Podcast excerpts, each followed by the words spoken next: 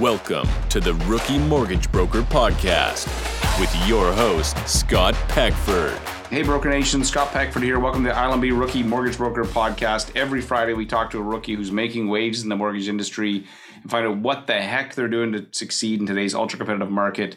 Today on the show, of Jared Shaw. He's based out of Lethbridge, Alberta, and in his first 12 months, he funded 110 mortgages for 37 million. You're like, wait, Scott, not possible. How did he do it? Did he do something illegal? No, he didn't do anything illegal. So, a couple backstory on Jared. Previously, he was in banking and private banking, had a pretty decent network. And so, for sure, he had an advantage over some of you who are listening, and you're like, wow, that's pretty impressive. However, he gives some great advice that anybody should follow, even if you're brand new and you don't have a background in banking. First, he talks about how in his first 15 to 20 days, he literally reached out to 250 people in his network, told them what he was doing, had a connection, and that really helped catapult his business. He also talked about how having difficult conversations with your clients or realtor are really important. And we even break it down to a little script. I say okay pretend you got to tell me something that you don't want to tell me and he walks me through exactly what he says. And if you're listening to this and you're new you're going to have to tell people no sometimes and it's great to learn how to do it well do it with grace and preserve the relationship. And jared literally puts on a clinic so i'm not surprised that he's doing so well. Before we jump in that episode i want to give a shout out to our title sponsor finmo. So finmo is a canadian mortgage application document collection submission platform. So many cool features very easy to use for borrowers easy for brokers they got this new feature called Smart Submission Notes. So it starts to actually figure out what the note should look like by the time you go hit submit. The notes come in there as well as when you're going to hit it to a lender, it shows you the lender guidelines. You can double check. Well, wait a second, I don't want to send it in. That's not going to fit. Waste your time, waste the lender's time. Check them out at finmo.ca. Hey, Jared, welcome to the show. Hey, thanks a lot, Scott. Big fan for sure. Thanks for having me. So tell me a little bit about yourself and where you're from. Yeah, I live in Lethbridge, Alberta right now. Grew up in Kimberley, BC actually, but moved out to Lethbridge about 15 years ago for school and met my wife here, of course, and we've stayed ever since. And we've got two kids, three and a half, four and a half years old, two girls.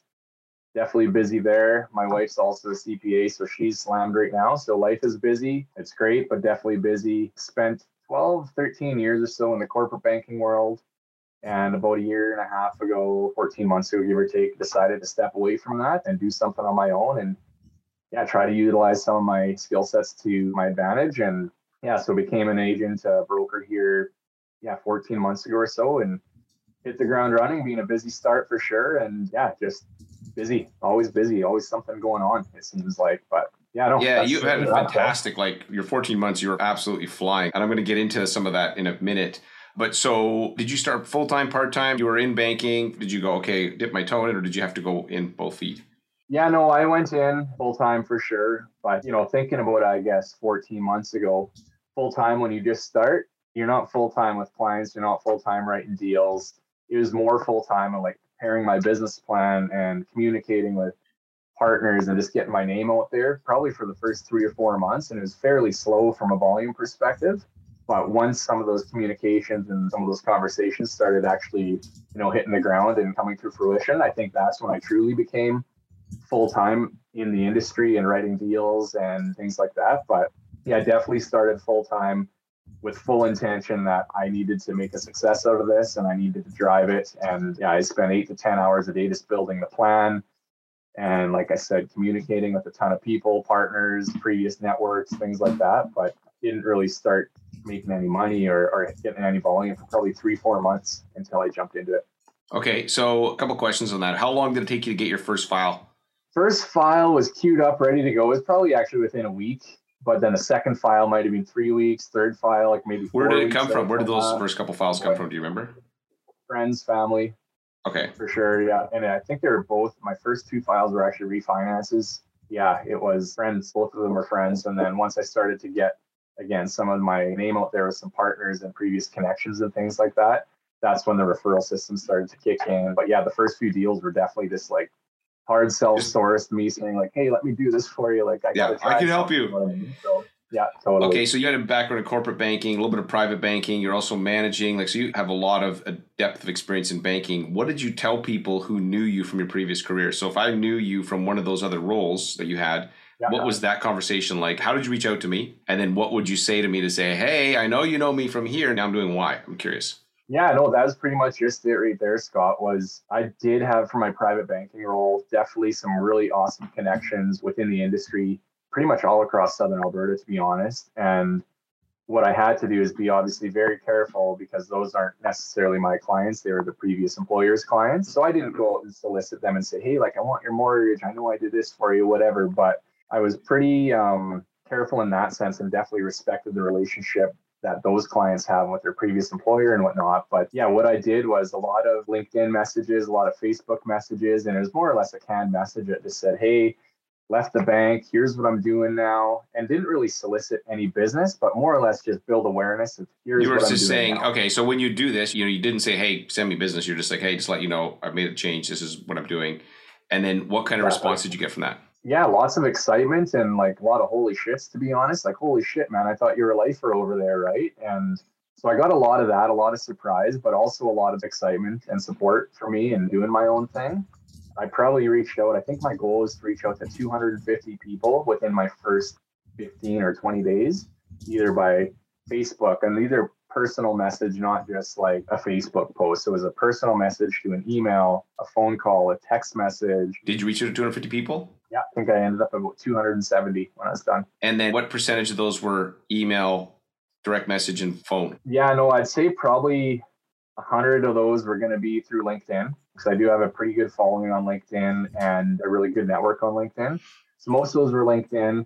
Emails was a little bit more tricky just because I didn't have all of these contacts, email addresses. Right. I did dig up a lot of email addresses like from their websites or if it was you know, publicly available, basically, you could find yeah, exactly. Only if it was publicly available. Yeah. A ton of people on Facebook for sure got personalized messages from me, and then definitely a lot of phone calls and text messages. But I'd say most of it was from LinkedIn. I think I sent over 100 messages on LinkedIn. Okay, so basically, if you guys are listening to this, whatever your previous career is, do exactly what Jared did, which is you need to be reaching out to, and that's a great goal 250 people in 20 days, you know, 200 people in 20 days. You should be like, just everybody needs to know what you're doing. So, did that turn into any leads from you that you can remember? Yeah, it sure did. And that's where I said I spent most of my time in that first few months is just building that communication line and building out that network. And again, just making people aware of what I do. But yeah, so I started that in November and by February, March of last year, like it was full on, especially during the time in the market. I mean, spring's obviously a busy time in the markets, pretty much every I would think. Yeah, it started to come in full force, I would say in March. And it's just again a result of those contacts that I had sent out probably, you know, November, December. And then, so if you don't mind me asking, so last year, how many mortgages did you fund in 2021? So this would be your first yeah, year I as a. think I did 110 or 111 mortgages in 2021. So what would the volume of that be? Ended up with just over 37 million.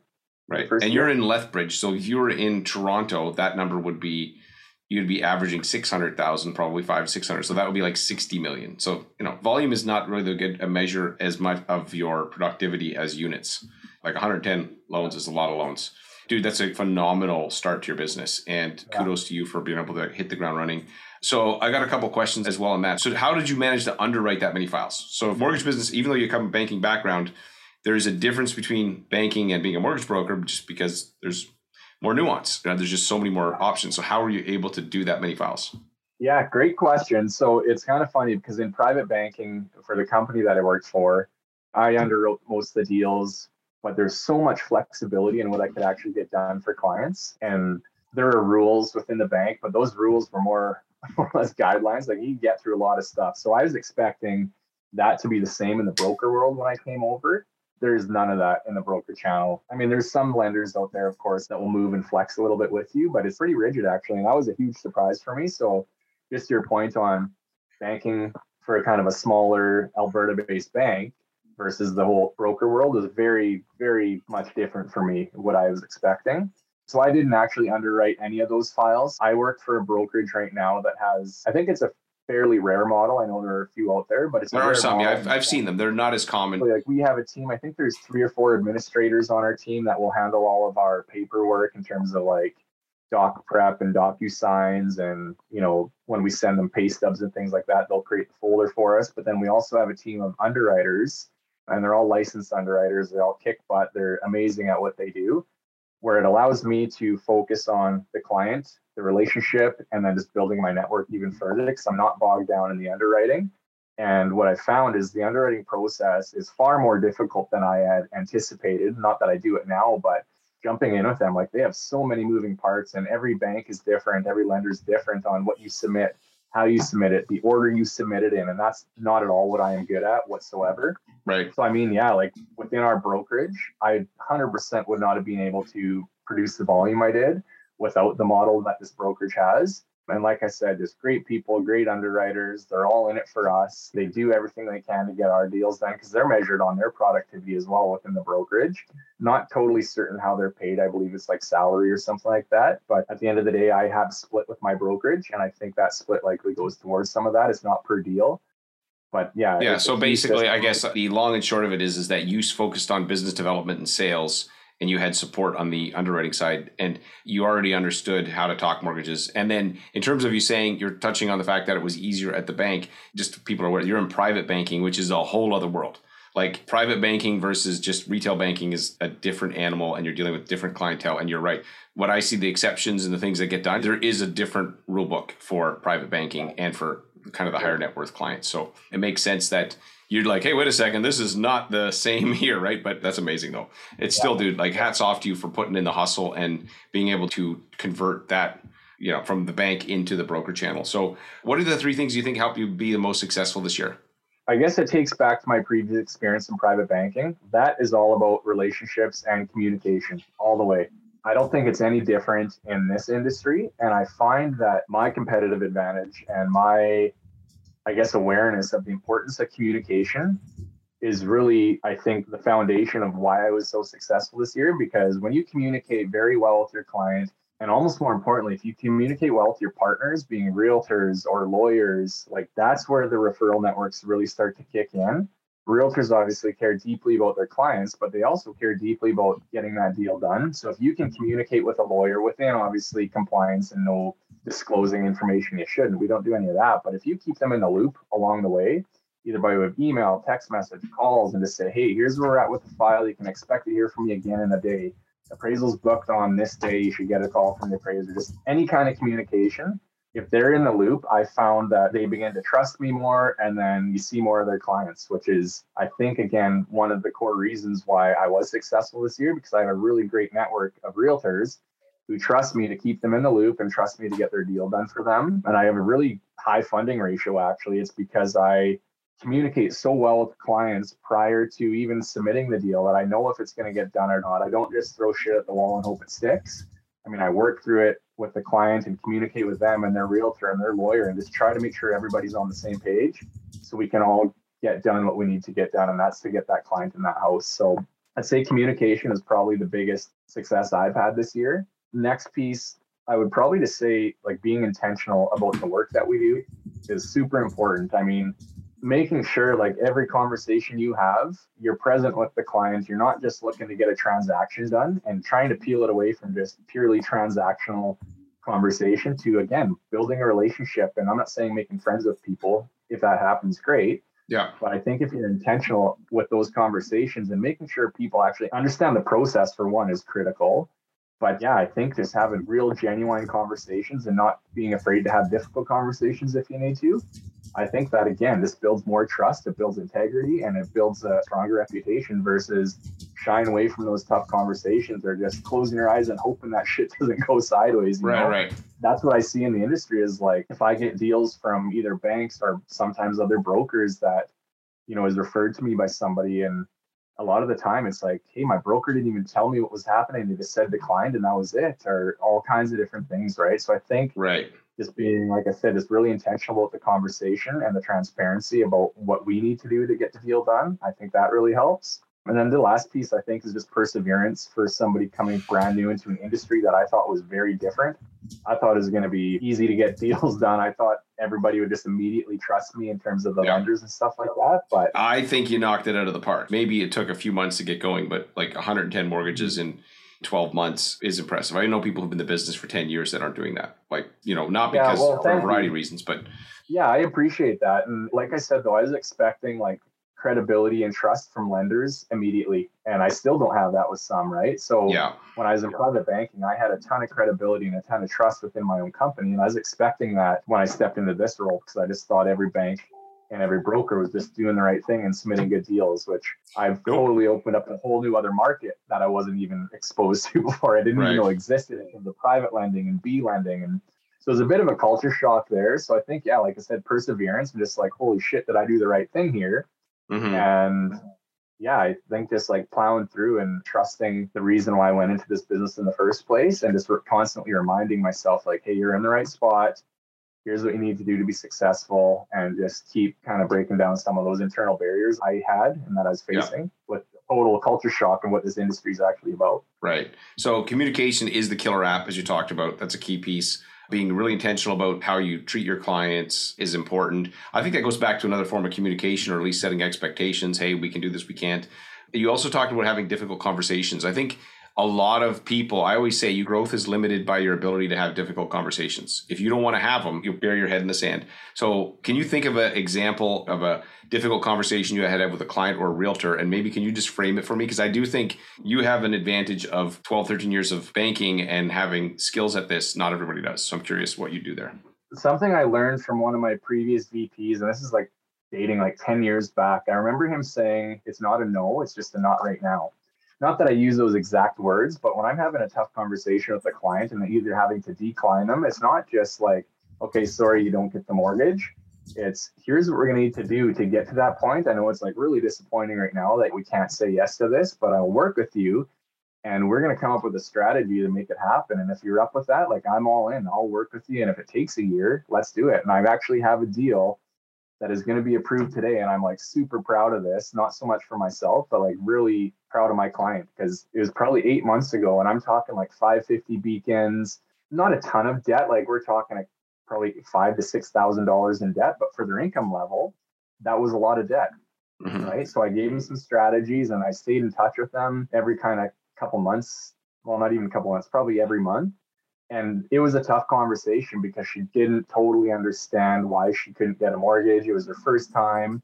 She's 55, 60 years old and trying to provide for her family, but couldn't get a mortgage on this house that they were trying to sell under her.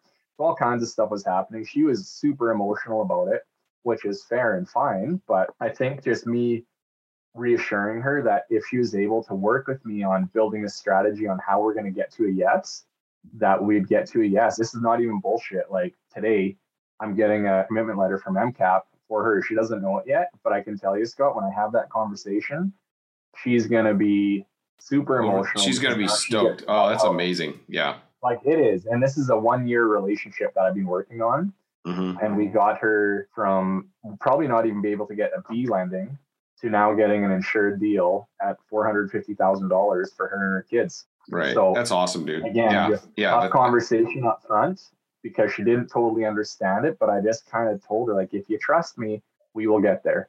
And it's taken a year to get there, but we turned a deal that banks wouldn't even look at, wouldn't give her the time of day into a yes, literally as of today. And like, it kind of gives me goosebumps because I know what that conversation is going to be like with her. Yeah, dude, that's awesome. That's so cool. now. So I'm pumped for her, man. Super pumped for her. yeah, those are kind of even more satisfying because you know that this person had to go through perseverance in order to get there, and you're playing the long game. It's amazing. So, some rapid fire questions. You can answer with shorter answers. What's one thing people can't find out about you from Google?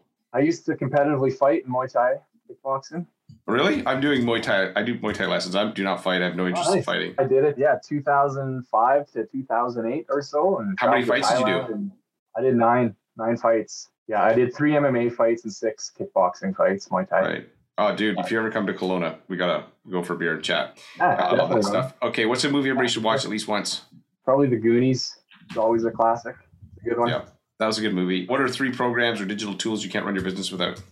I'd say HubSpot for sure for CRM and client management. Zoom, absolutely. Yeah, I closed 110 deals this year, and I think I met three people face to face. So Zoom is absolutely critical in what I do. And also Velocity. I love the system. I love how I can send clients an application and I don't actually have to key it in. So that Yeah. saves me a ton of time. Probably those three. What's the best advice you received as a new mortgage broker? It was from a realtor probably right at the start. And I was talking about this big marketing budget that I wanted to spend and billboards and ads and benches and all this stuff, which is, I think, partially important. But they said spend your time and money building relationships with partners and not just on print ads and things like that. And I focused on that. And yeah, that's did you do any advertising? Not yet. I have a Facebook page, but not yet. I haven't done any advertising. We're going to hit it, I think, this year, though, because we have a new brand and a new company launching in March. So, uh, yeah, I think we're going to get some awareness out there with that.